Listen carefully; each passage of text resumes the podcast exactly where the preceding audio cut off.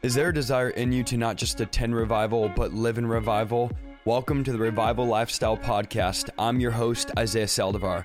I've been in revival for the last 10 years, as well as traveling and being a part of many revivals throughout the United States. I'm going to be sharing with you how to live a radical lifestyle of revival on a daily basis. Welcome on John Ramirez. John Ramirez, how you doing tonight, brother? I'm blessed, my brother. God bless you. It's going to be awesome night tonight. There's a lot to say. There's a lot to do. And I believe there's a lot of spiritual warfare to accomplish tonight. So I am blessed to be on your platform. I mean, I think I, you have an amazing, amazing, powerful, unmatchable, awesome, uh, anointed ministry. So, you know, i love to share the battlefield with you tonight. Amen.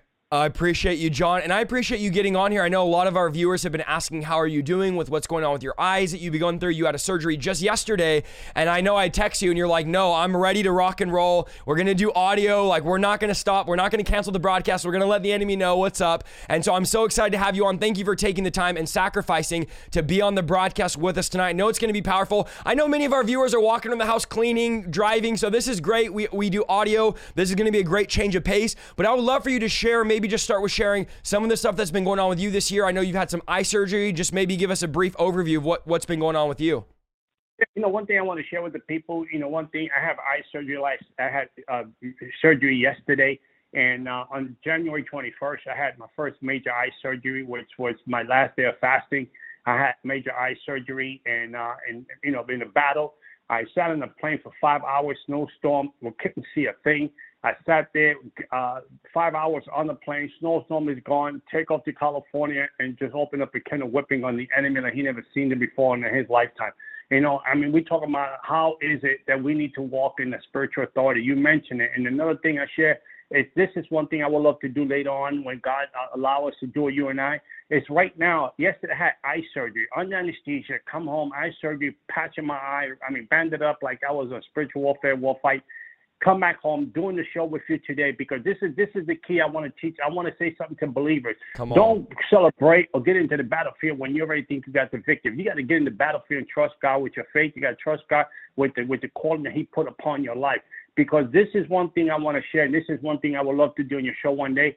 This is this is the key. The spiritual atmosphere, right? The spiritual mm. atmosphere is out there, right? And I know how to walk into the spiritual atmosphere. Even though the natural my eyes can't see, I'm blurred, but I got 20/20 in my spiritual atmosphere. Come on. And one thing about Christian and the believer, they don't know how to walk in that spiritual atmosphere. That's why I share something real quick. My eyes can't see the 2020 right now, but this week I'll get 2020 because I had a talk with the Lord Jesus Christ.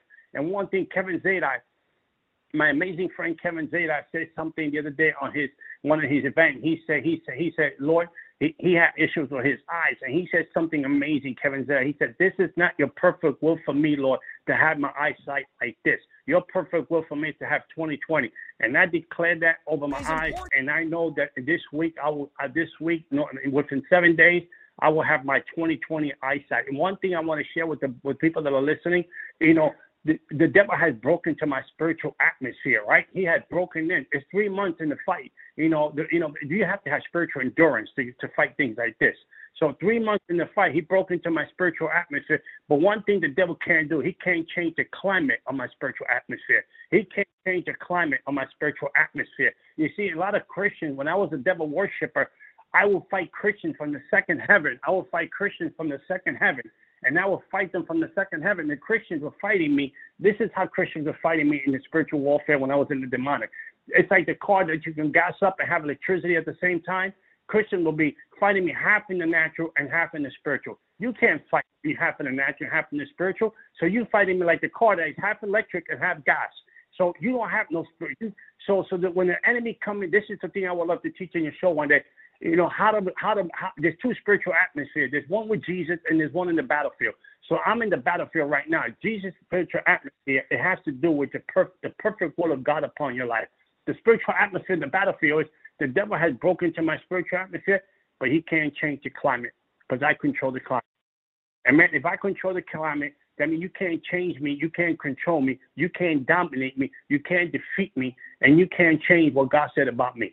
Amen? That- That's so good. And I think a lot of times when we teach on spiritual warfare and talk about spiritual warfare, a lot of pastors teach that there's no backlash, there's no attacks, there's no such thing as getting attacked. And I'm like, have you read the New Testament? Over and over again, the mm-hmm. disciples are being attacked by the enemy. The enemy's mm-hmm. using people to attack them, using situations. Even Paul said, you know, I'm being buffeted by these messengers, which I believe that were mainly the religious people that were persecuting. But he says, man, Satan's using people to buffet me and to war against me. And I think we need spiritual endurance to fight the battle. There's many people, as you're saying this, John, in the comments saying, I've been going through unprecedented spiritual attack. I've been going through battles. And to hear you say that you've been going through a battle, but you're overcoming, that you're right now on this broadcast preaching the word of God after coming out of surgery, we just got to let the enemy know that we are not going to back down. The devil's plan, guys, is to get you to back down, is to get you to quit. And I want to speak over someone, John, tonight. Somebody's on the mm-hmm. verge right now of quitting. You're on the verge of giving up. You say, Isaiah,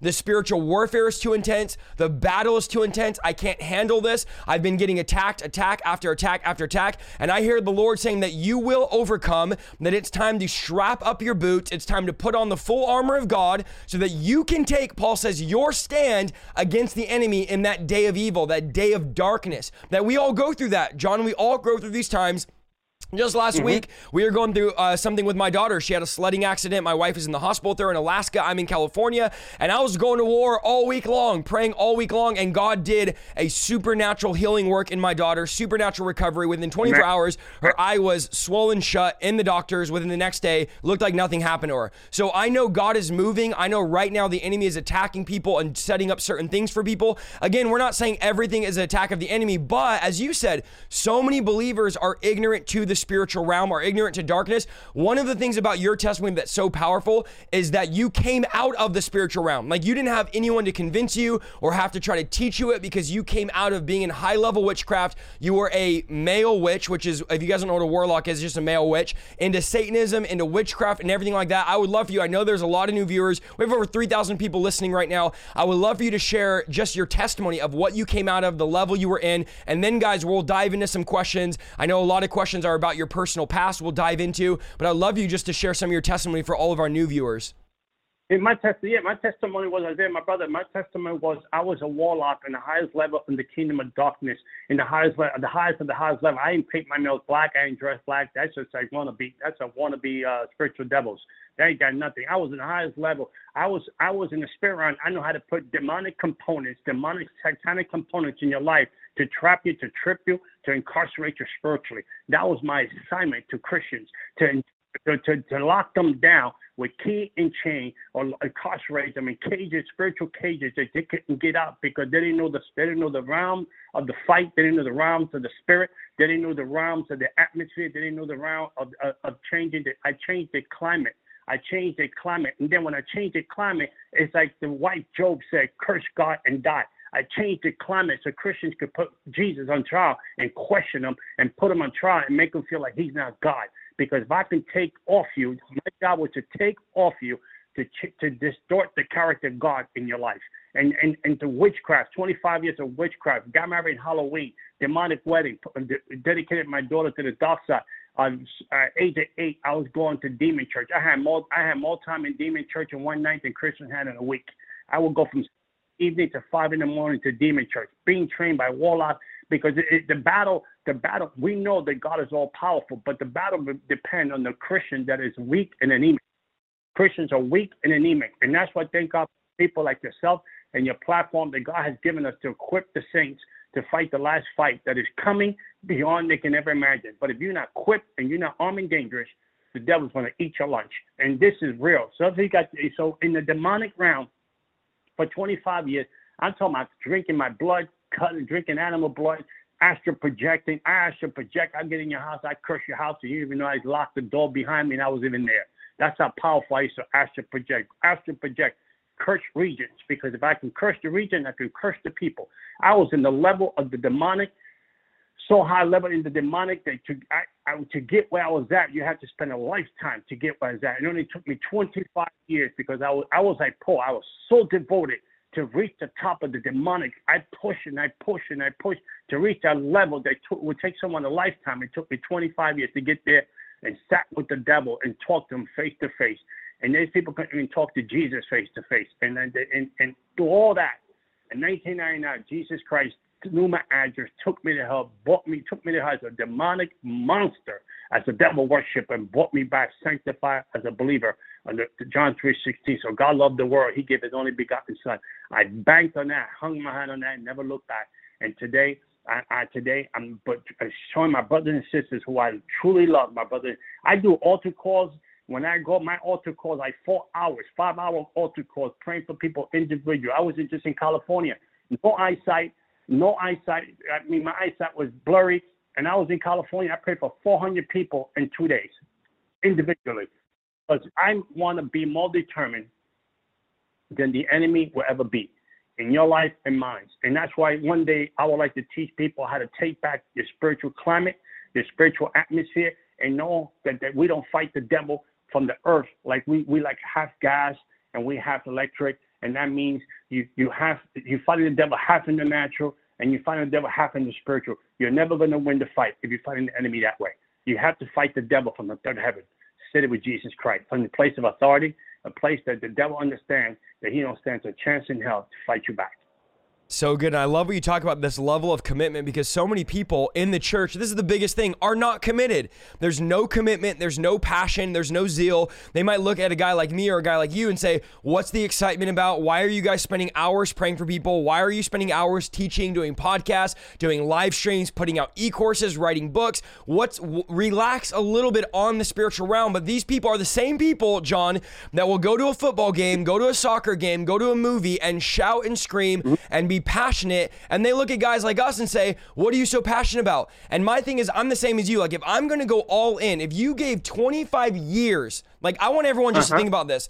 25 years of your life to witchcraft, how much more now that we're believers should we be radical? How much more now that we're saved should we be passionate? I remember, John, losing my voice being at a party, and now people say, Oh, brother, you shouldn't preach so loud. You're going to lose your voice, and your voice is always raspy. I'm like, Y'all, my voice was raspy before I got saved because I was at parties doing keg stands and screaming out my voice. So don't tell me mm-hmm. now that I'm saved and on fire for God to be calm and to be, to be, you know, relaxed because now's the time that yeah, to be mellow because now's the time, now that we're in God's side. Paul says, you used to use your body for uncleanliness. Now use your body for righteousness. So the same passion, the same energy, and I'm preaching to someone tonight that you used to have for the things of the world, or whether it be witchcraft, whether it be your job, whether it be your college, whether it be video games, whether it be your sports or your hobbies, that same passion, we need to take that and invest it into God. And that's why I'm so confused I've had pastors and leaders that I know personally that will spend go- will golf for 12 hours on Saturday and then will go after church and golf for another 8 hours. Yet they tell me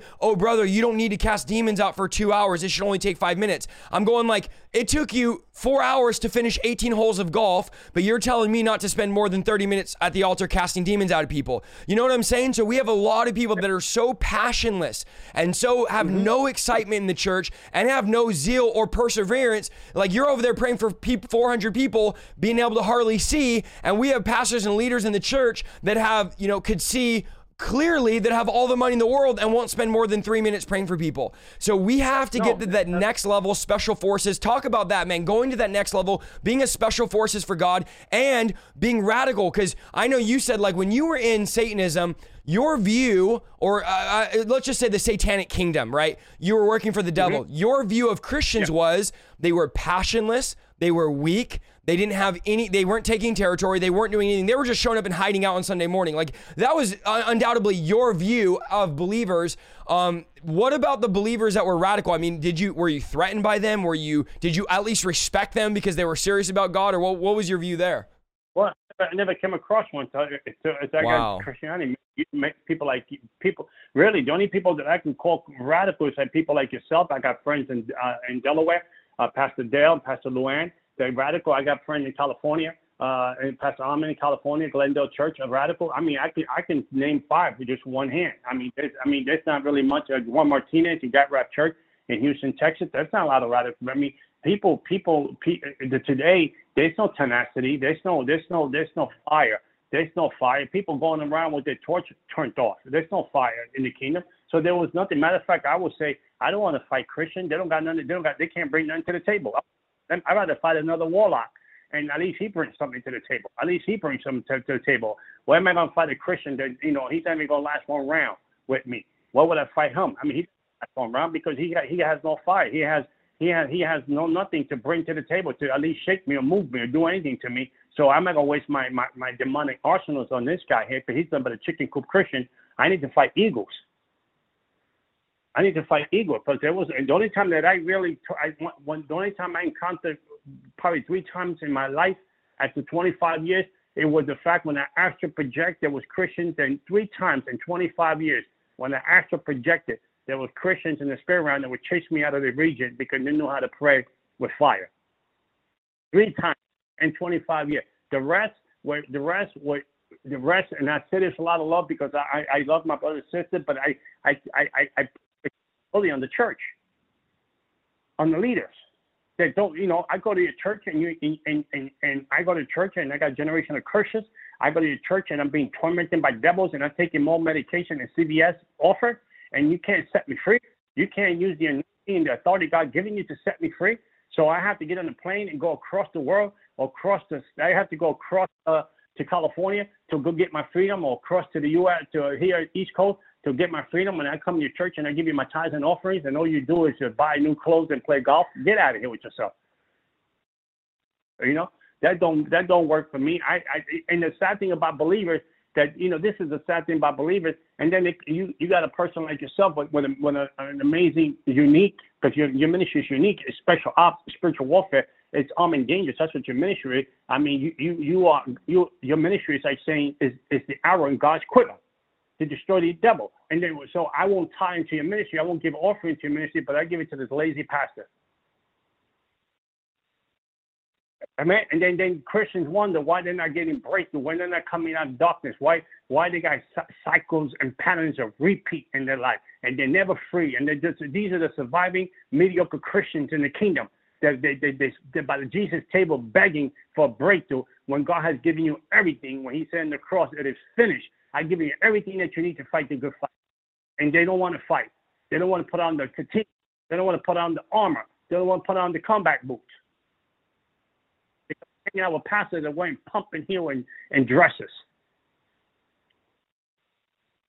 You know, and, and, and the truth is the truth, and the truth will set you free. And I got nothing wrong pastors because I know amazing pastors, but it's time to bring it to the devil. And listen, I don't have 2020, but that don't stop me from getting on a plane and going across to California and taking care of God's business because God told you know what God told me? I told God the other day, God, I have to wear a mask on the plane. You know, I you know I can't hardly breathe with that with, with that mask across my thing, whatever. You know, I I, can't do this. I can, you know what God said to me? He said He said, "What you want? A pass? You want you want to, you want me to give you a pass?" I said, "What do you mean, Lord?" He said, "What about Paul?"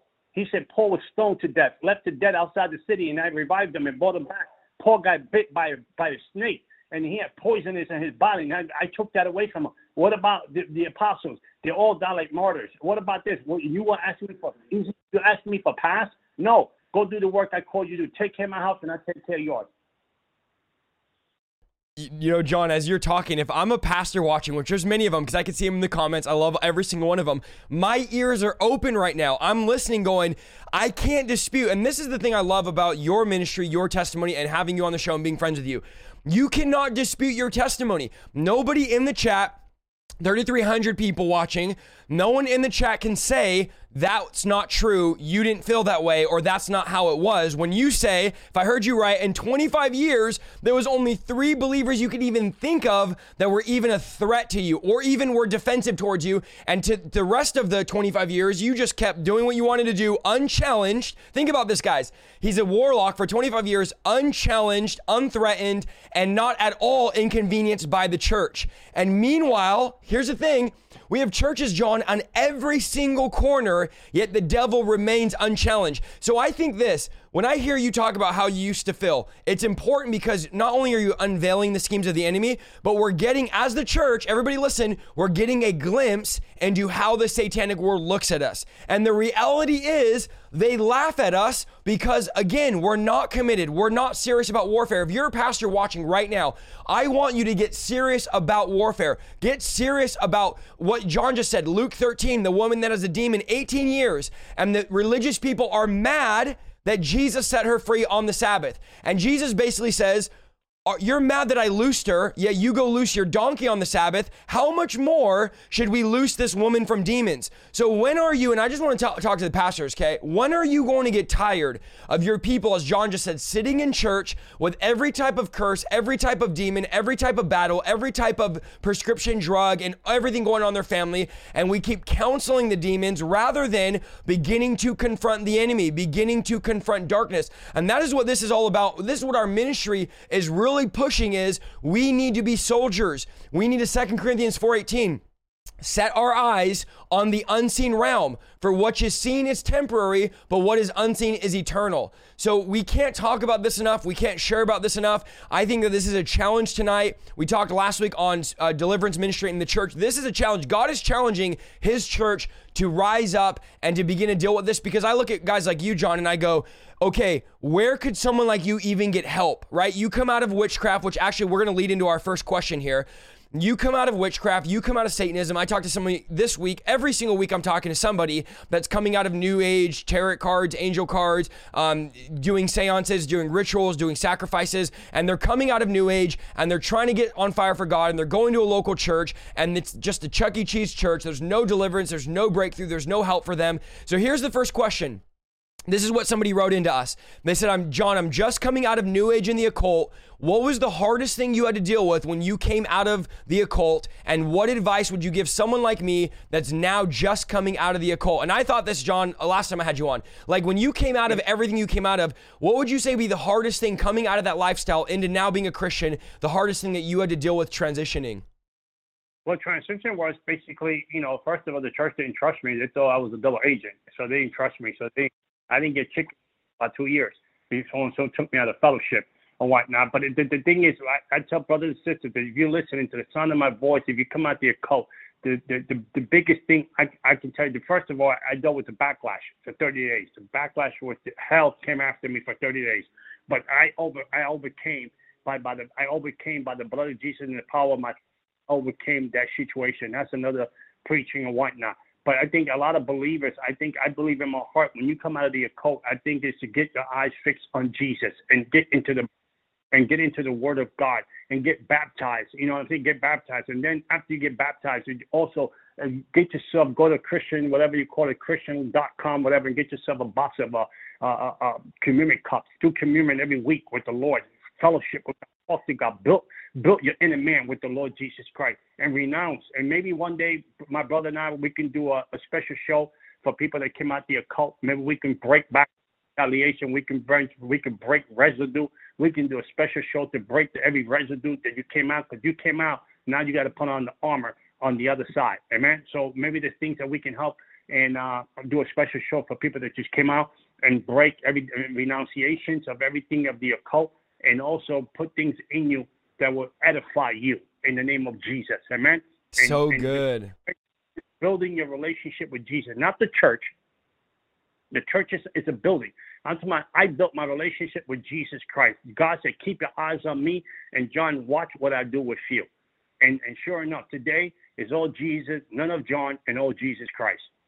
So good. And I think that's the number one takeaway is like focusing on what God is doing, not what on people are doing. Not on a pastor that let you down. And you say you say the church didn't trust you. That's like the apostle Paul. You know, Barnabas, Silas, they're like, "Hey, everybody, this guy just got saved." And everyone's like, "Peter, and no, there's no way he got saved." And that he was killing us just the other day. And and that is that is a sad reality. And I've had pastors tell me, so and so came out of the occult, out of this. I don't even know what to do with them. I don't even know how to deal with them. Again, which is why we as pastors and leaders, I felt the Lord say this in January. I think I might have shared this when I had you on last, is that I'm getting ready to save people out of witchcraft, out of Satanism, out of Santeria, out of all these things. And where will they go, Isaiah? Not only witches and warlocks, but all these people, John, coming out of quarantine. I told someone this on the phone the other day. Actually, I told Sid Roth this on the phone. I said, Sid, when all these people come out of quarantine, depression, anxiety, suicide, abuse, trauma is at an all time high. We know that because they've been locked in their homes yeah. for a year and a half. Mm-hmm. When they come out like zombies, the world comes out like zombies and believers. Who, where's the army going to be getting ready to deliver them? Where's the army going to be getting ready to help them? We have to be prepared so that when they come, we're ready to bring deliverance, bring breakthrough, bring revival, and see the fire of God in their life. So I think that's one of the things that God is doing is that God is training, that God is equipping, and God is preparing his church to deal with people coming out of the occult, people coming out of New Age, people coming out of spiritualism, and people coming out of their homes. I mean, think about this, guys. The world has never been locked down for the way it's been. And, and, right now, a lot of our viewers are watching internationally. They're still on lockdown. Like, I have friends in Australia, I'm not Australia, I'm sorry, in Canada that are full on 100% lockdown, no services. I have friends that have not been in church for a year. I have friends that can't even go outside that are locked down in Canada. And they're just like, man, I need help. I need deliverance because of they've been on lockdown. They've been depressed. They've had anxiety. So the devil's been feasting during this pandemic, guys. He's been feasting on people that have gotten into anxiety, depression, fear, everything that this has caused, right? This whole pandemic's caused, the devil's been feasting on. And so now's the t- more the time. And many of you might say, well, it seems like everyone's talking spiritual warfare now. Yeah, it's because that's what the Holy Spirit Spirit speaking. The Bible says those have ears, let the Spirit, let them hear what the Spirit is saying to the church. And so I love what you said there, man. Just focus on Jesus. If you're coming out of New Age, if you're coming out of your cult, don't put your faith in man because men are going to fail you, including me and John. Don't put your faith in a personality. Put your faith in Jesus. And as far as teaching and preaching, we're that's why we're doing this online. Is because we want to help you guys. We know you're not getting this at just an average place you're going, so we want to help you guys come out of the occult, come out of New Age, come out of tarot cards, and to see God set you free. Okay, the next question is: I have a family who is in witchcraft, and they say that they are a satanic priest. Should I trust them? Or how should I treat them? Like I have a family member in, and I got this. This question came in over 60 times, but you know I have family members in the occult, into witchcraft. I know you told me your family was like very hesitant to even be around you. A lot of them abandoned you. What would you say to those people watching that have family in that are satanic priests or in Satanism or well, in Santeria or anything like that? I got father. I got I got some people on my family side, my father's side. They're still in the satanic world. They still do santeria, pritismo, Palo Mayombe.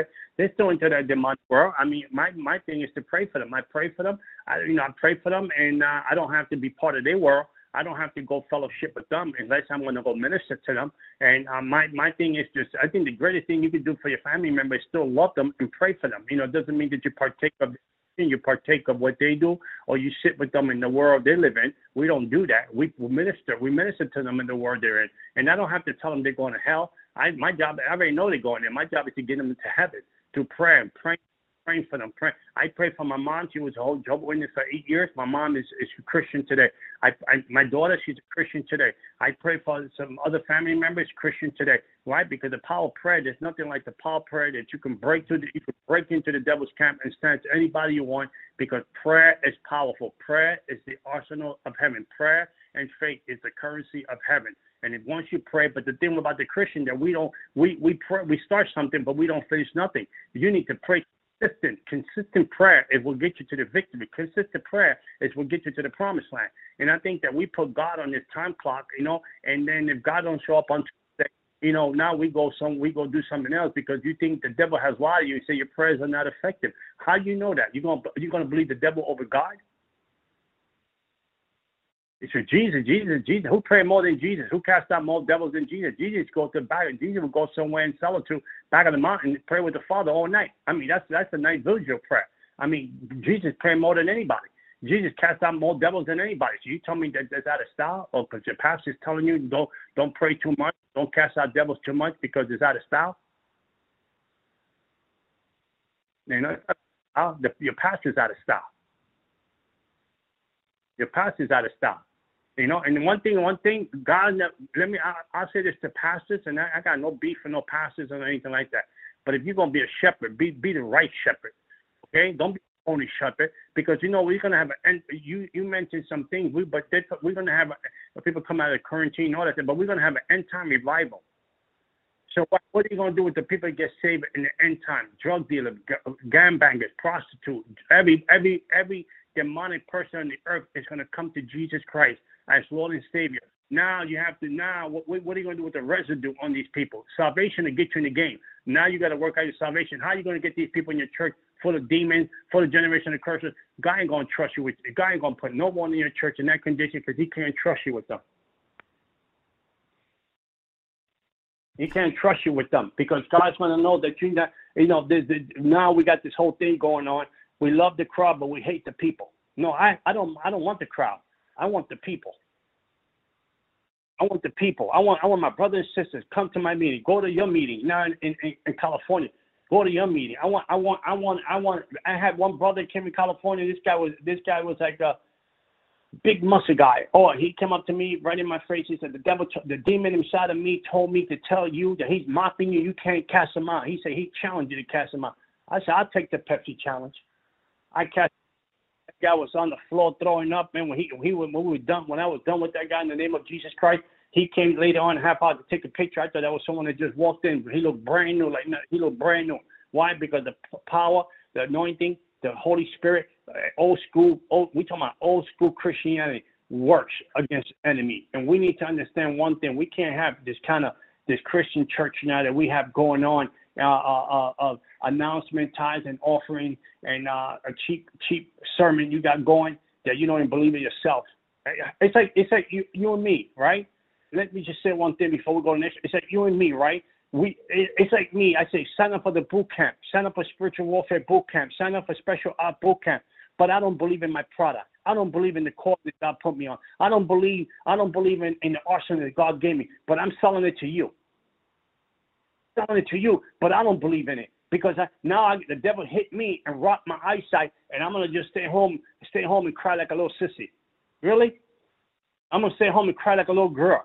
Oh, the devil hit me, and now I can't see. So how am I gonna get on the how am I gonna get on the on, on the on the lift? How am I going to go to the airport and see the signs in the airport? I, I go to the airport and ask people what direction. I can't see. So what? But I'm on my way, devil. Wait for me. I'm coming to you. You don't have to come to me.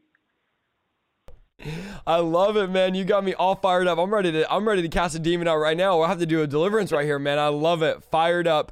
So good. This is one we got um, a bunch of times, man. You're preaching strong tonight. So good. Here's one that we got a bunch of times.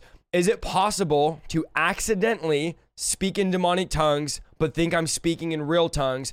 And how do I know if I'm and I'll help I'll touch on this part too. How do I know if I'm speaking in tongues or just making it up. So maybe do this. Tell us a little bit. I know you had spoken demonic tongues when you were in um, Satanism. Talk about that because I, I got this question. I'm surprised, John, how many times I got this question.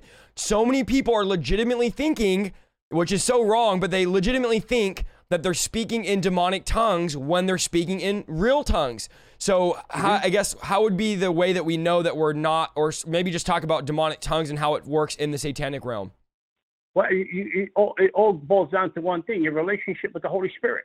These mm. people don't know the Holy Spirit. These people don't have a relationship with the Holy Spirit. So the devil come in, he'll mimic something on you, and you think that it's the Holy Spirit. Well, how's your relationship with the Holy Spirit? Right? My relationship with Holy and first of all, when you speak in demonic tongue, you feel filthy and you feel dirty in your spirit.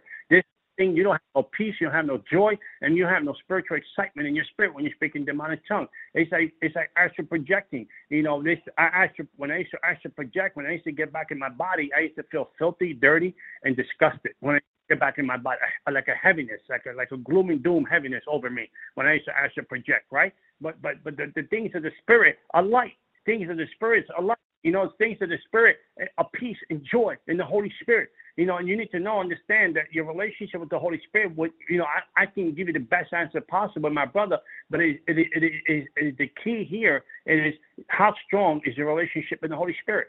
Because that would tell you, Holy Spirit would tell you that, you know, that's not me. I, I was in California and uh, recently, and these people, you know, this happened to me three, I think twice or three times already. Witches came in and bought me cologne, you know, cologne, and then one witch bought me a, a water for a hundred dollars twice you know, and, and the money was cursed, and the, and the colognes were cursed. And, and, and the reason I know why, man, because I have the relationship with the Holy Spirit. Holy Spirit said, that's cursed, that's witchcraft, don't take it. Amen. So, so what is it? Your relationship with the Holy Spirit, because the relationship with the Holy Spirit determines if, if he's he speaking to you, because the Spirit bear witness.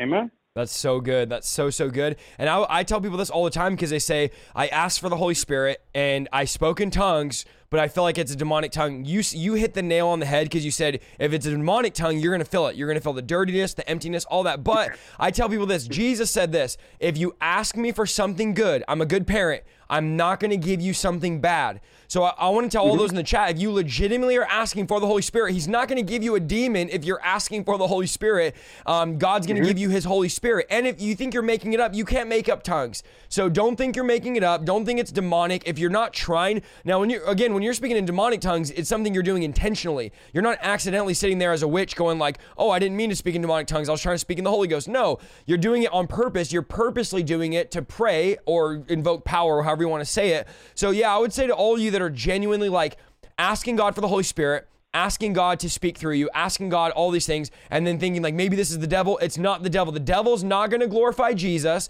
He's not going to bring honor and glory to God. So if you're doing it with pure motives, you're not speaking in a demonic tongue. So don't be afraid. Um, here's another good one.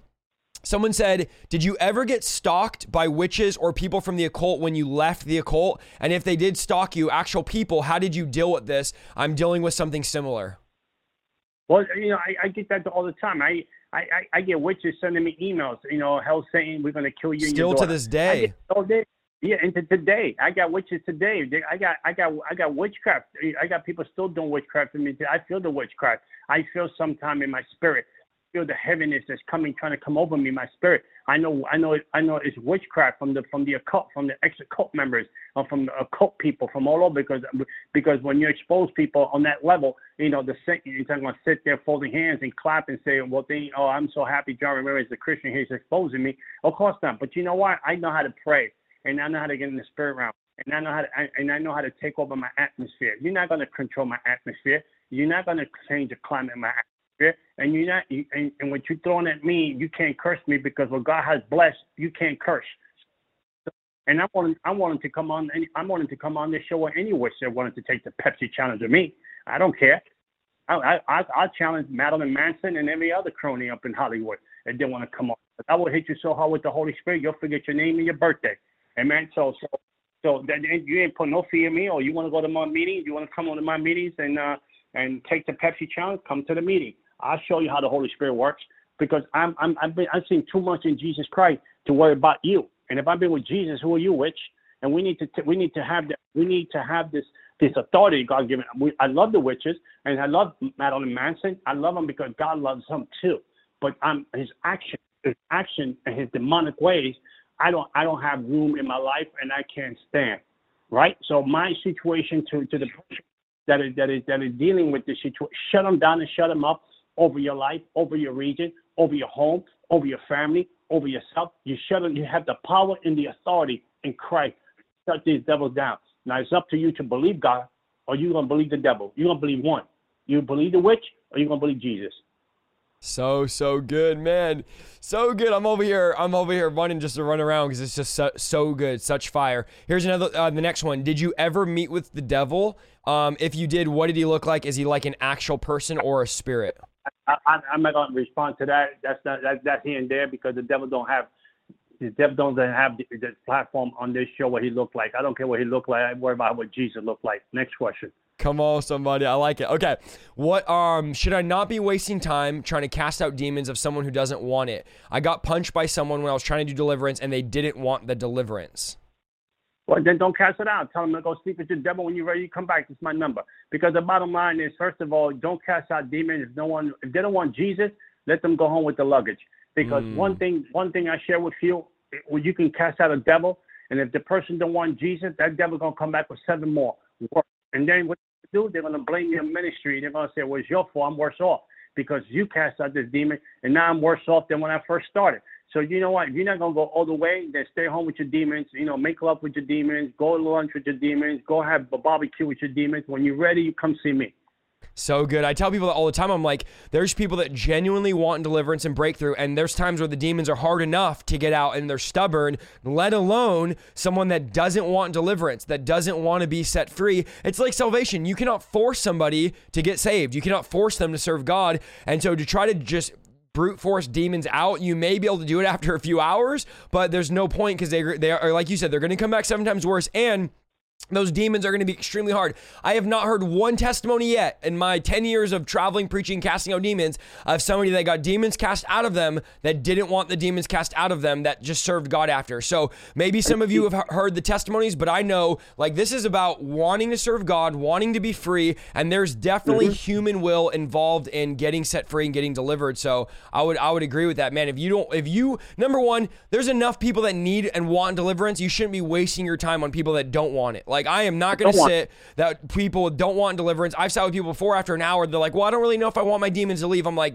"I'm done. We're done here. There's nothing more to talk about. There's nothing more to do because you're wasting my time. You're wasting your time. You're wasting everybody's time because you truly don't want to get free." And so I won't even do deliverance on someone that doesn't want to genuinely get set free and get delivered and maintain their deliverance because you just wasted two hours of mine trying to cast this demon out yeah. of you or whatever long, and you just went right back and invoked all those demons back into you and you know we're back at square one, seven times worse. So I agree 100% with you.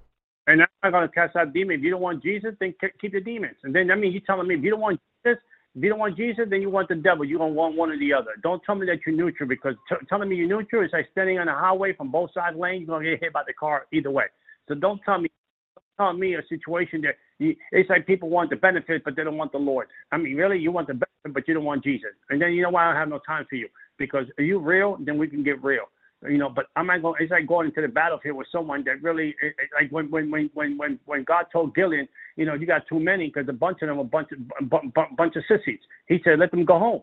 Let them go home. So I'm not going to go to the battlefield when you're when your heart is not ready to go into a battlefield. No, I'm not going to go in there because I'll be the only one fighting. So it ain't gonna be like that. So my, my situation is as as a minister of deliverance, as um, you know, you, you, you got to ask questions. You know, are you ready for this? Are you ready to accept Jesus as your Lord and Savior? Are you ready to be committed? Are you ready to walk the walk? And then we deal with your demons. But if you don't want Jesus, because I can't cast out demons in my name, I got to cast out demons in Jesus' name. Really good. Um, here's a good one too. What should we do, or is there anything we can do specifically to keep demonic activity out of our region? I know you said before in a video there were certain believers that you um, couldn't even enter their territory because what they were doing, or what what do you think they were doing that made them so powerful? Those believers that you were having trouble. I've heard this before from other people that have come out of Satanism. Like there's certain areas they couldn't go into, homes they couldn't go into. Um, what was it? Do you think that made them so powerful that where you couldn't infiltrate their territory? Because because because believers knew they knew they knew spiritual warfare. They knew how to take over the region and lock the region down, right? So and they also knew how to paralyze the demonic forces in the ground and shut the first and second heaven. They knew how to do that. They knew they knew they had a prayer language. They had that's why in, in spiritual warfare and special ops and these training, I teach people how to control your environment, your spiritual environment. How to, how you know when I walk into a place, I already know if there's a there because I feel the climate changing. So I know, you know, I know how to change the climate right back. I know how to shut down the heavens. I know how to shut down. Elijah shut down the heaven. Didn't rain for three and a half years. I shut down the, the heavens, and there ain't gonna be no demon doing anything they want to do because God has given me authority over this region. And then I, I go and then I say, Holy Spirit, show me the demonic altar over that region. So I put the fire upon a demon. Every every region has a demonic altar that controls. That's a database.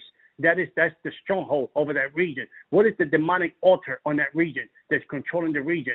Because they have to, the devil has to have a, a, a, a, demonic base in every state, in every country. There's a demonic base. What is the demonic base? What is the demonic altar over my region?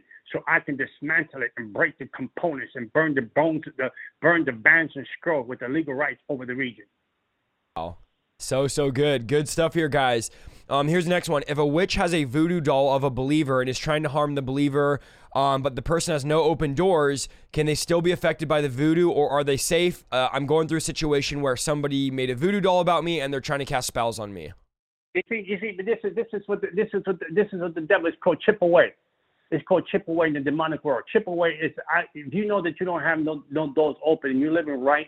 No one, no Christian can live perfect, but we can live genuine right? So the demon come, the witch come up, or the, the warlock come up. He said, I bought a voodoo doll, and I got your name on it, and I, am gonna do some stuff to you, and I'm gonna I'm gonna open it up, and I'm gonna put meat inside it. This is just a witchcraft thing I used to do. Put meat in, I put meat inside it. You know, as the meat the meat rot, your your insides rot. This is just witchcraft, demonic things I used to do to people.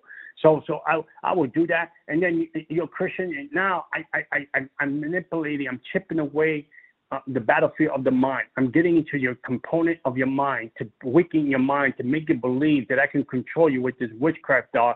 And these are the evidence of what I'm gonna do to you. Now you open the door of your mind to these things. You start believing it. You start putting doubt and fear into the situation.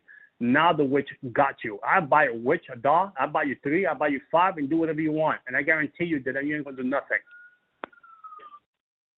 So good. Um, here's the next. So, what type of tricks does Satanists use to mess with Christians, or do they even mess with Christians? I know you had said like you weren't even really worried about Christians. You were more worried about recruiting people and destroying people's lives. Um, do you think like I mean, how much attention are these people that like coming out of the world you came out of? How much attention are they really giving to Christians? And then another question to just to piggyback on it: um, Are there witches and warlocks that are working undercover in churches? Oh yeah, I call that Christian witchcraft. I mean, this Christian manipulation, this Christian witchcraft, you know, I mean, there's going on in the church today. There's new age being preaching from the from, from from the churches today. There's new age being preached today. I mean, there's mega churches preaching new age. They don't preach the cross anymore. They've eliminated the cross a long time ago. They don't preach the blood anymore. They just preach how better you, better me, better everybody, how we get along, prosperity gospel. And then wrong with prosperity. God wants you to prosper. God wants your soul to prosper. God wants your finances to prosper. But God didn't call you to be a pimp. God didn't be a pimp and and, and, the whole situation is that that, that, that, that the devil the devil the devil is after mega churches today because if he can take over the mega church, if he can take over the pastor, he can take over the mega church. And it's not wrong with a mega church because Peter had his first mega church. He preached 3,000 people into the kingdom in one day. He had his first mega church, but he was doing it right. So, so my situation is, my situation is that today, you know, as a believer, the devil ain't worried. The, you think the devil know who's the devil know who's a Christian and who's a believer. Christian is is a, Christian Dior. The devil know who's a Christian Dior. He didn't worry about him because he he he he he got legal rights over that Christian. But the devil is worried about the believer that know how to tap into heaven, that has a prayer arsenal prayer life, that's walking with God in integrity and righteousness, walking in godly character, and walking in the anointing. The devil understands that person, I, I ain't gonna waste my time with this Christian. I'm a, I have to I ain't wasting my time with this goat. I'm gonna deal with the sheep over here that, that can destroy my kingdom. So, so good. So, so you're so, saying like legitimate Christians are the ones that are coming under the attack, not the counterfeit ones. Well, the the, the legitimate Christian are called believers. It's good. I, I don't I, because if you look at today, my brother said, if you look at today, every every basketball player, every football yes, player, yes, true, so Christian and you got that guy from Kansas City. What was his name? The, the Kansas City that he got spanked in the Super Bowl. What was his name? Uh, the, the Kansas City. Say that again. Well, well, the Kansas City quarterback. He professed to be a Christian. He he he got his girlfriend living with him for a couple years. They're gonna have a baby, not married, no nothing, no church, no nothing. But I'm a Christian. Come on, it's true. But the fruit of that the fruit of that tree is cursed. Wow. The fruit, the tree is cursed. So people look up to that. So oh, he's a Christian man. He knows scripture. The devil knows scripture. The, at least the devil trembles in the name of Jesus. He trembled. He don't tremble. Wow. So oh, so so where good. we at today with, with our walk with God? I'm a believer. I, I'm a believer. I believe the gospel. I believe when God took me to hell. I believe when I came back that God has a calling. I'm a believer that anything that Jesus says to me in my life and my purpose and my destiny, I I am willing to die for it. I'm willing to go the extra mile. I'm a believer. I am sold out for Jesus Christ. I'm doing life in Jesus Christ. I'm on death row. I have no there's no parole for me. I'm on death row. I'm going I'm doing life and God called me home. I think I'll be 99 I'll still be preaching this. That's who I am. That's my fiber of my identity. I'm a believer. I'm a follower of Jesus Christ, a disciple of believers. So much so that even crazy Peter was crucified upside down. Paul was beheaded. The, uh, the prophet Isaiah was sawn in half. These are believers. The people in China, the underground church in China, these are believers. They gather up, not knowing that they're going to make it home. They're going to make it home because they're going to get caught and they're going to go to concentration camp for the gospel. And they they get beat up so bad. And they'll say, just renounce the name of Jesus. And they say, I can't do it. I can't do it because I'm a believer. I'm not a Christian. Christian is just a Sunday thing. Christian just a, are you sold out? Are you so sold out that it's tomorrow they come come get you and they're gonna put you in a concentration camp and they're telling you, would you say no to Jesus and we'll let you go? Are you willing to, to go to the concentration camp? because it's coming. It's coming. Wow, that's so good. You, you got people right now, you know, so so demonically in in in the whole system. You know, Jesus was born outside of the system, and Jesus died outside of the system. We're not part of the system of this world. We we are we belong to a kingdom. We belong to a city high on a hill. That's where I belong. I signed a contract with Jesus Christ that I'm doing life with him, no parole. I'm on death row. That he calls me home. So good. So good. Man, you are preaching fire tonight. You're preaching fire. Um, here's the next one. And this one, I, I honestly don't know anything about this. So if you want to touch on it, you can. If not, we'll go to it. We'll skip it. But someone wrote in, what does it mean to cut the silver cord? And I got this a bunch of times. What does it mean to cut the silver cord of people astral projecting? People tell told me to do this, but isn't that how our soul and spirit are connected to our body? So I don't know well, if you have any.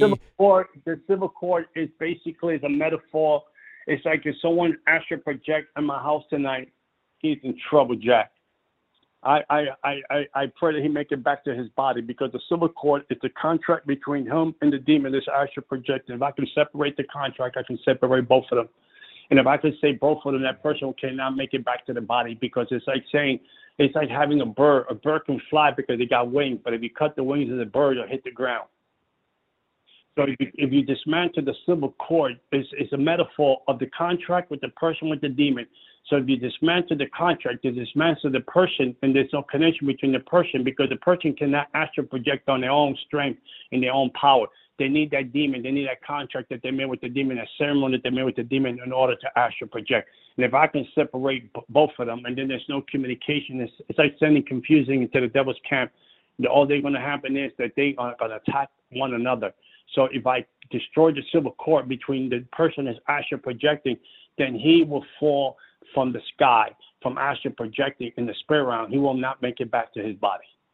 Wow, is that why you hear people that are into witchcraft end up dying randomly, or they'll be like, I heard someone who is yeah. very high level in witchcraft say they're doing a certain ritual and like five people died in the room during the ritual, oh, and I was thinking, like, man. Or, or sometimes you got witch doctors say, oh, he died in his natural sleep. No, he died because he couldn't get back into his body. Oh, wow. So this is some serious stuff. I know you guys are like, what? I've never heard this. this is crazy. This is the dangers, guys, of witchcraft. This is the dangers of living for oh, Satan. Yeah you know the satan always promises so much but get, but gives nothing i mean he's promises you life and happiness and this at the end a lot of these people as you know john that are practicing witchcraft into the cult they get in it innocently which of course is never innocent but they think it's innocent and they end up with cancer diabetes fibromyalgia pain mm-hmm. depression mm-hmm. anxiety fear i mean all these people you talk to that are coming out of the occult they have every type of depression, anxiety, mental illness you can think of, but you have to understand like when you're invoking those demons, you don't get to say what demons come in. You don't get to say what demons come through. So a lot of these no. people are struggling, all do need help, and it's not all fun and games as you know when you're in Satan's kingdom. I mean, if it was, you would still be serving him, but the reality is, I know maybe just touch on this. I know you when you left him, I know you said there was 30 days of like of backlash, but didn't he also take your eyesight for like a year and then it came back after or something happened well, like that? 1997, I took a sabbatical. The devil took my eyesight for a year. In 1997, in 2002, the devil took my eyesight for three and a half months because he, I got sucker punched by the devil. In three and a half months, I was blind. Now, in, now in 2000, right now in 2000, in 2021 in January, my, my, my 21 day fast, I was in the operating table getting my eyesight back. You see, and then I went for another surgery yesterday. So the devil sucker punched me again. But you know, this sucker punch is quite different. Let me let me just share something with what you were saying. If you see the situation in Hollywood, right? You see the Michael Jackson, the Prince. You see, you see, you see these people how they die. How, look how they die because the devil say your contract has been expired. I just terminated your contract. You see, because the enemy understand that if he can't use you to another level, uh, you're not willing to give that level, he would he would terminate your contract. You have no more use for him. And the reason the devil the reason the devil couldn't terminate my contract because Jesus bought my contract. Jesus went and paid the price of the cross and redeemed me from the pawn shop. You see, so Jesus did that to me. And and the thing is, a lot of people don't understand the logistics on on on making a pact with the devil. That the devil understand one thing: he has a short time to use you and then destroy you. Wow. The devil and, has. I, I wanted to ask you this because I know you've talked about this. I got this probably over 50 times, and you, you're touching on it. So that's why I want to I want to just throw this in as you're talking about this. Is it now, guys? Listen, everyone, once and for all here, we have John Ramirez on the call live. We're live right now on the call. We're going to ask him if anyone can speak on this, it's him. 25 years of experience being in the occult, in the satanic world. Is it possible, John? Let me ask you this once and for all because I get this everywhere I travel, everywhere I go. Is it possible to sell your soul to the devil to the point of never being redeemable? So I'm, I'm talking this and someone did write this a, bunch of times, but you sell your soul to the devil or spirit. A lot of people say it's the devil. It's probably just a high ranking spirit, right? They think it's the devil. It's probably just a spirit. You, you, you can't sell your soul to nobody. Okay, that's what I want to ask you. So there's no one in the chat right now that is unredeemable. No, everybody in the chat is redeemable because the soul doesn't belong to the devil. You can't mm. sell something that you don't have the deed. You don't have the deed of your soul. It's like I can't sell you my car. I can't sell you Isaiah's car because he has the title. You see, so what happened? You could I can sell you a joyride. I can say this is my car ticket for a joyride, and I can do that to you. But you see, you sell your allegiance to the devil. You sell your allegiance to the devil because in the end, that soul goes back to Jesus Christ to be judged that spirit goes back to Jesus. You can't sell. You all you're doing is you're selling your you selling your allegiance. I will like my allegiance right now are sold to Jesus Christ by the finished work of the cross and the blood of Jesus Christ. I sold everything to Jesus Christ. I own nothing. But when you sell your soul, the Bible says, I sold my people will say, I sold my soul to the devil, right? You didn't sell your soul to the devil. You sold your allegiance because when you die, the devil can't collect your soul. God would judge you. Understand? So you sold your allegiance. You sold the time that you had on the earth you sold it to the devil. You made a contract with him saying, I'm going to give you all my time on the earth and I'll come serve you. You, you, you sold them your allegiance and you sold them your time, but you never sold them your soul because the devil can't buy your soul. Jesus owned the title of your soul. So good. I'm going to use that. I'm going to, that's so good. And so, all of these people that are saying, the devil told me I sold my soul, this is just another lie, another trick, another scheme another of the lie, enemy to get you to think so you, can't be saved. Redeemable. Yeah. I was just saved. talking to someone recently, John, and they said, "There's exactly. no way I could be saved. I already sold my soul." I said, "You can't." And I actually told them, yeah, I told them that because I remember the first time me and you ever talked. I think the first question I ever asked you was, "Hey, just settle the score. Let me know because I get asked all the time, and I don't have like I can't like again. You have the experience. I can't just say, "Oh, this is the case." I didn't think they could, but because you said that, it makes a lot of sense. And the devil promises. I've had people tell me the devil promised me good looks. He promised me money. He promised me talent. If you guys have ever um, seen Lady Gaga documentary clip where she sold her soul to the devil behind a club before anyone knew her, and she ended up getting fame and all the stuff the devil promised her, but she also got pains all through her body, depression, anxiety. And she shares in her documentary clip I saw on YouTube that after selling her soul to the devil, although she did get all the stuff he promised her, she also got a bunch of terrible negative things. And when the devil's done with you, as John said, so so John, this makes sense because we do see a lot of celebrities randomly die, like for no reason, whether it's a freak accident, whether it's a sickness. I mean, this is like a trend. Like we could name we could name 50 celebrities right now that either took their life or died of a sickness or died in the middle of the night or overdosed, right? And then they go in there and they do the autopsy and they didn't really overdose. But they're like, well, you know, they don't know why. Yeah. So you're saying a lot of these yep. are because the devil's done with them and he kills them because he's like, I don't even need you anymore. Same thing with Lady Gaga. The devil, the same thing with Lady Gaga, right? You see this issue with Lady Gaga, right? Yeah. The devil is putting these afflictions on her mm. because the devil is trying to torment her, letting her know this is how much I can hurt you. And if you leave me because your time is not up with me, because you show me your time, it's like a timeshare. You show me your time. Wow. So now I own your time. So you have to do all these things for me because you gave me your time. I own your time. See, God can come, God, God can come and redeem your time by the blood of Jesus Christ and get you back. You, any any person is redeemable. I have a friend of mine. I have a friend of mine that I, I call my friend, David Berkowitz, the 44 Caliber killer. He's doing 365 years in jail, and, and, and he was a devil worshiper, and he was into the occult and God with Psalms 34, one night in jail, God, the Holy Spirit went to jail with Psalms 34 and brought them back, got them back, and he's one of the most, one of the most effective evangelists of our time. Okay, locked up doing 365 years in jail, he had touched more people for Jesus Christ than pastors that are out here free. So, so, so when when the devil makes you believe, the devil makes you believe the same way the devil makes you believe when you go for a tarot card reading The devil makes you believe that you're talking to your mama and your daddy when it's a spirit, a familiar spirit that is mimicking your mommy and your daddy. Right. So they, so the whole situation, all in a nutshell, no one can ever sell something that doesn't belong to you. But you can give the devil, you, you can give your devil your allegiance of serving him with your time. So so good, man. These answers, and this is going to help a lot of you guys that are trying to answer your friends and family. You know, your friends and family are asking these questions, and so you're getting the answers here. We're definitely gonna have to do a part two because, and we're not gonna be able to do a live Q and A just tonight because we have so many questions still, and we're already almost, we're actually about to hit over an hour. So we'll just take a couple more. We'll definitely get on for a part two. We'll do video next time, part two, and then we do want to end in a prayer. But let me just ask you a couple more here that I'm curious about as well. Um, as a warlock, were you able to get into people's dreams? And the person says this. We have witches that live next door, pronounce witches. They actually told the person they're witches. And me and my husband keep dreaming that we're fighting them and they're harassing us, but it's only in our dream. So is it possible, or were you able to actually get into people's dreams? I was able to get into people's dreams and I was able to get into people's apartments or houses. I used to transform myself into a wolf, end up in your house and scare the creeps out of you. End up like a wolf, end out on your house because those are demons and contracts made. But you need to turn around and shut down your dreams and give your dreams over because what the devil is doing, he's stealing. He's, he, you see, a lot of believers today, they sleep but they don't rest. So I'm stealing your rest because if I could steal your rest, if I, as a devil worshiper, like the way I was, my job is to come into your dream and have sexual intercourse with you in your dream. You see my, you won't see my face, but you see me. You see what was going on. My dream is to come into your dream and, and, and premature death, like someone shot you in your dream.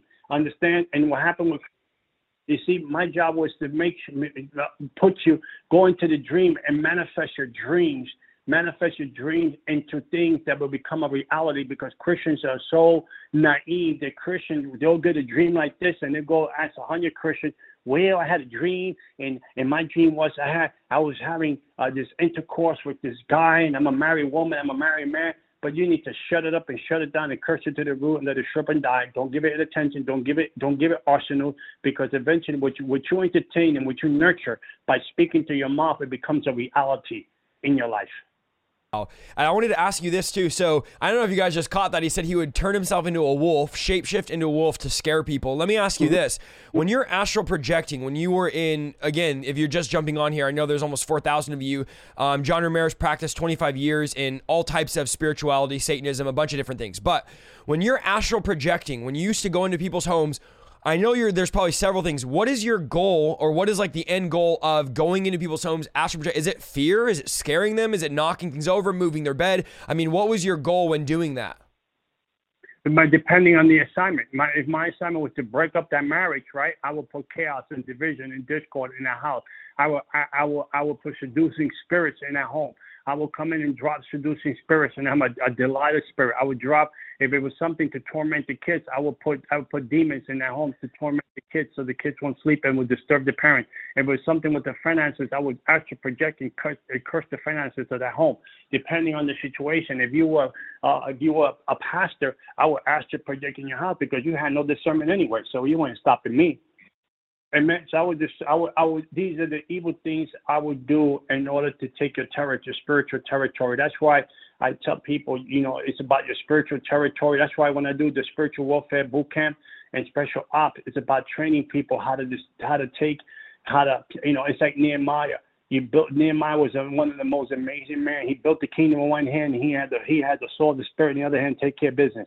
And I teach people in in in in, in uh, built your built built the arsenals of your life, but also understand the things of the enemy, right? Because if you understand the enemy, then you can see him from afar. You can see the devil from before he turns a corner. You know the devil's coming. You'll be able to stop him before he manifests the things that he obtained, the plots and schemes and wiles he's trying to manifest, whether it's your mind. Because if you can't beat the devil in the mind, don't step into the battlefield. Right? So I, so I teach believers how how to conquer your, your, how to conquer the plans and the plots of the enemy, how to conquer them and defeat them, not just to make them go away and let them come back six months later to torment you. So these are the trainings that I do. The discipleship. We don't do discipleship anymore. We don't hear that word in the church anymore. Discipleship. So, so we, we I want to disciple people. I even having uh, I'm doing a Facebook a John Ramirez Inner Circle Facebook private. I want to do one of those so I can talk to people one on one and and help people to grow. Because if I can help you grow spiritually, you can help somebody else grow spiritually. And and and when I'm saying what I'm saying, my brother is and, and with this, it, it is it is bringing the fight to the devil and understanding that before you bring in, you brought the fight to the enemy. You already got the battle. You already got the you won the battle but you can't go into the enemy's camp or you there's people right now christians and believers let's just put it or even pastors they they're more afraid of the devil than jesus. I mean really? When god said i can destroy your soul and i can destroy your body none the devil can't do nothing. The devil can't do nothing unless he has god permission about you. You know look at the book of job right? Unless god you know the, you think that, that this eyesight uh temporary setback did you think that put God sleeping or napping or God went out for lunch and the devil came and popped me my eye? No. God said, look, have you considered my servant John? And the, and the devil said, and this is, and I end with this. The devil said, well, you got a hedge around him. If you take the hedge off, I'll pop him in the eye. Well, God said, I'll take the hedge off. God didn't send me a memo that, uh, you know, January 21st, the devil's going to pop me in my eye, right? No, we know what God did? God said, God, God, you know what God did? God allowed the enemy to come and do that to me because God said one thing. I trust God, I trust John not to put me on trial. You see, when, when Lazarus died, when Martha and Mary was the coolest people on the block with Lazarus, with Jesus. But when Lazarus died, the first thing they did, they accused Jesus of everything. Jesus wept, not because Lazarus died. He knew he was going to resurrect him, but they put him on trial. Where were you? Why didn't you come and get my, why didn't you come and heal my brother? Where were you? Why are you late now? It's too late now. They put him on trial. I'm not to put God on trial. I've been too much with Jesus Christ. I've been walking with Jesus for 21 years, and the only footprints I see on the sand are his, not mine. He has carried me through. I'm not going to put him on trial. All I said to Jesus this morning before I went to the eye doctor for a follow up, all I said to Jesus, Lord, this is not your perfect will for me to have this kind of eyesight. Your perfect will for me to have 2020. I'm going to the doctors, Lord, and I'm believing in my heart that you're going to take care of business on my behalf. Came back home, my eyesight opened up. Didn't put him on trial. Didn't question him. Didn't make him feel like he didn't make him feel like he's guilty about anything. I'm gonna take it. I'm gonna I'm gonna take my revenge on the devil, and let the devil know that you picked the wrong Christian to mess with, because this Christian knows how to fight. Well, you're already doing it starting out today. I'll tell you right now, John, I've listened to you. I've watched your broadcasts. I've watched your spiritual warfare trainings. I've had you on. This is your fourth time now on the show, and we'll keep bringing you out throughout the year, of course. I'll tell you right now, and everyone type one in the chat, you are more on fire tonight than I've ever heard you. You're preaching stronger tonight, just coming out of eye surgery. Mm-hmm. So I'll tell you right now, the testing that you're going through, the Job moment where God's like, oh, I guarantee he's not going to quit. He's not going to give up, try anything, um, is working because you're coming out hotter than you've ever been. You're coming out more on fire, more passionate, stronger. Your words are precise. I mean, like literally everything you're saying, I just feel the power of God behind. I know everyone, you guys broke my chat because so many people are typing one right now in the chat. But I'm telling you right now, there's something strong happening in you. God is doing something, and you're coming out. You're coming out stronger, man. In 2021, this is your time right now because I feel it the whole time. All I could think about all night as you've been talking is like. John is on another level, and I'm just, I'm just, there's no tooting horn. I'm telling you, brother to brother. Um, you know, again, this is your fourth time on my show, but I could just tell you straight up because I'm, I'm friends with you on Facebook. I see your stuff, I watch your lives, I'm in your live stream broadcast you do and you're coming out stronger than you've ever. So you're giving the devil a one-two Mayweather tonight because we're definitely taking territory. We're definitely tearing down his kingdom. We have a whole lot more questions that we'll do in part two, and then also I want to do another. Maybe we'll get it in the next broadcast, even talking about changing the spiritual environment, changing the atmosphere. I know tonight, guys. I know a lot of you are like, I've never heard this. You're overwhelmed because there's so much information. There's so much download. I would love this, John. I know it's you're three hours ahead of me, but let's just end out before we and after I get him off here, guys. I'm gonna hang out, read the donations, hang out the chat. But I want to just pray. Let's just pray some arsenal prayers over the chat. I want to also pray for those coming out of witchcraft, coming out of Satanism. Let's just pray prayers of breakthrough over the people watching. I guess I can kick it, kick it off if you don't mind. But I believe tonight, man, there is breakthrough, there is deliverance. God is opening up eyes. I know some of you feel overwhelmed. That's a good thing. You should feel overwhelmed. Some of you have been in church for 30, 40 years, and this is the first time you've ever heard anything about the satanic realm or the spiritual realm or deliverance or freedom more breakthrough. But guys, we're telling you tonight, it's time for the church to open up their eyes, to open up their ears, to get on the front lines, and to begin to engage in the battle. The days of sleeping and the days of playing church are over. God has equipped you, God has called you. And God is using us to train you in spiritual warfare. So again, his course, I'm not I'm not just plugging it cuz it's just there. His course is going to help you take you to that next level, to that deeper level. We have over 50 hours of teaching on our YouTube channel on deliverance and spiritual warfare. So get in these trainings. Let me just pray for you and then I'll turn it over, John. Whatever you feel, you don't have to feel yep. stuck well, on anything. I wanted to say something real quick. Yeah, go for I it. Go for it. Real quick, just real quick before we we we we we we, we uh destroy we, we, we destroy strongholds and bondages and we beset in sins and we destroy patterns and cycles and repeat against my brothers and we're going to destroy residue of my brothers and sisters that come mm. out of mm. came out of witchcraft. I'm proud of you. I love you for coming out of the devil's camp and coming into the winning side. And man, I'm proud of you. I love you, and I, and I love my brothers and sisters that are in the chat room. I I, I, I listen. I, I'm like bad boys for life. We we ride, and die together. Come we on. do it. You know, right? We spiritual cancer. We OG in the name of Jesus. Amen. We ops, we spiritual gangsters, we OG for Jesus Christ. We hold no prisoners. We take no prisoners because we, we are called to be God's best. And man, we are special ops for Jesus Christ. And one thing I want to say, my brother is there, and I, I want to just say this, and we're going to uh, you start the prayer. But I believe in my heart somehow, somewhere.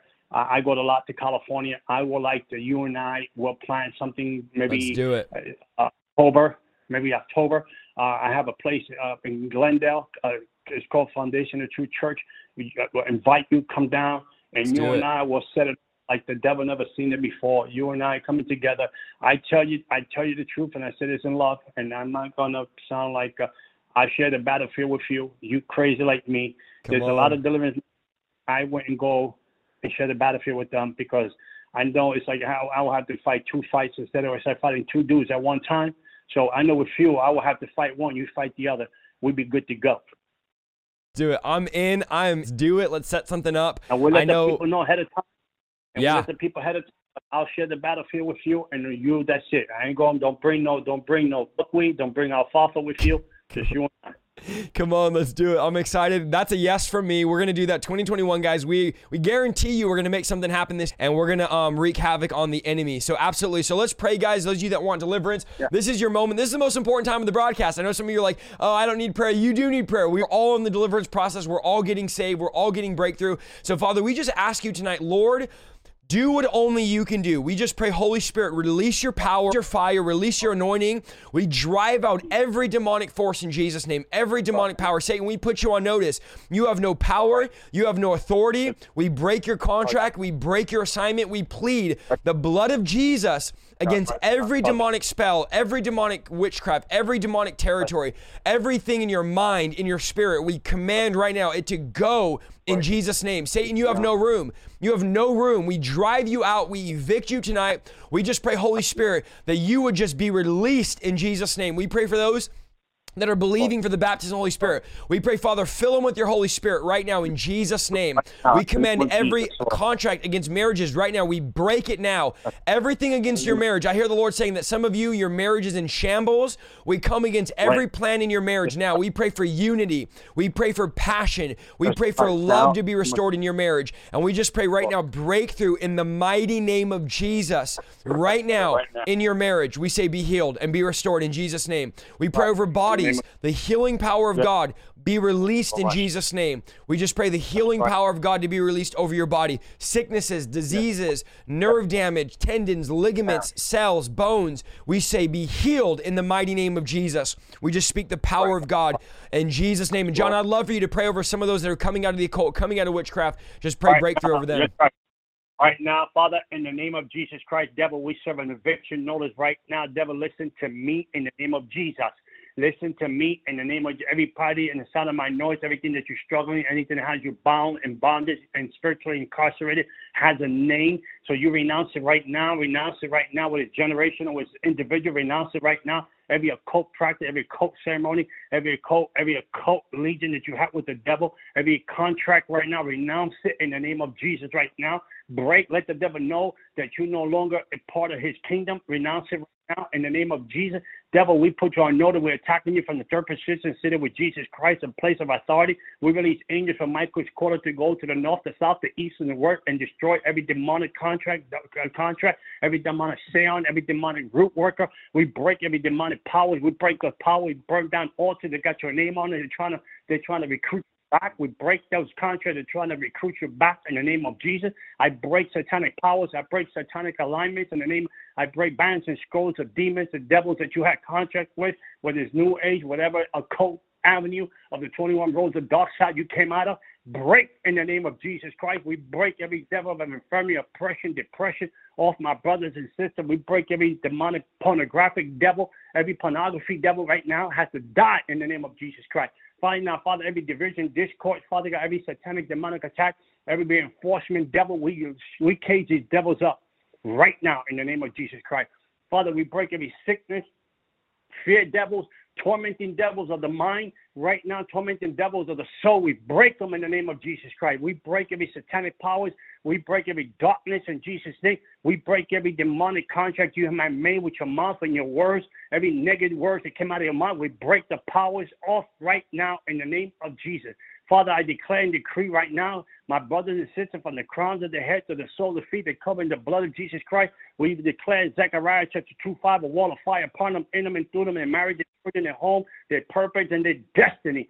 Devil, we push you back. We draw the line with the blood of Jesus. You can't cross over in the name of Jesus Christ. Father, we declare right now, every place that my brothers and sisters are void, fill their voids, Father God, with the Holy Spirit in the name of Jesus Christ. Renew their mind, heart, spirit, and soul. Let the fire of God fall upon the devil's camp. We confuse the devil's camp. Let the devils attack one another. We put the judgment of God upon every demon tonight. We put the judgment of God upon every demon tonight. Let them be tormented in the name of Jesus Christ. Father, we declare and decree. We break backlash, retaliation, revenge spirits, tramplers, and spirits right now against myself, against Isaiah, his family, my family, my, our, our, finances, our, our brothers and sisters, our purpose and our destiny. We break it all completely and fully in the name of Jesus.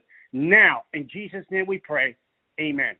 Amen. So good, John. What a powerful night. Thank you so much for getting on here right after your surgery. Let them know where else can they follow you, where else can they find you. I know I've linked your um, your channels linked in the description, and I linked your boot camp as well. Is there anything else you wanted to announce? Any events or anything you want to tell them about? Oh no, I'm up there. Just on my website, johnramirez.org.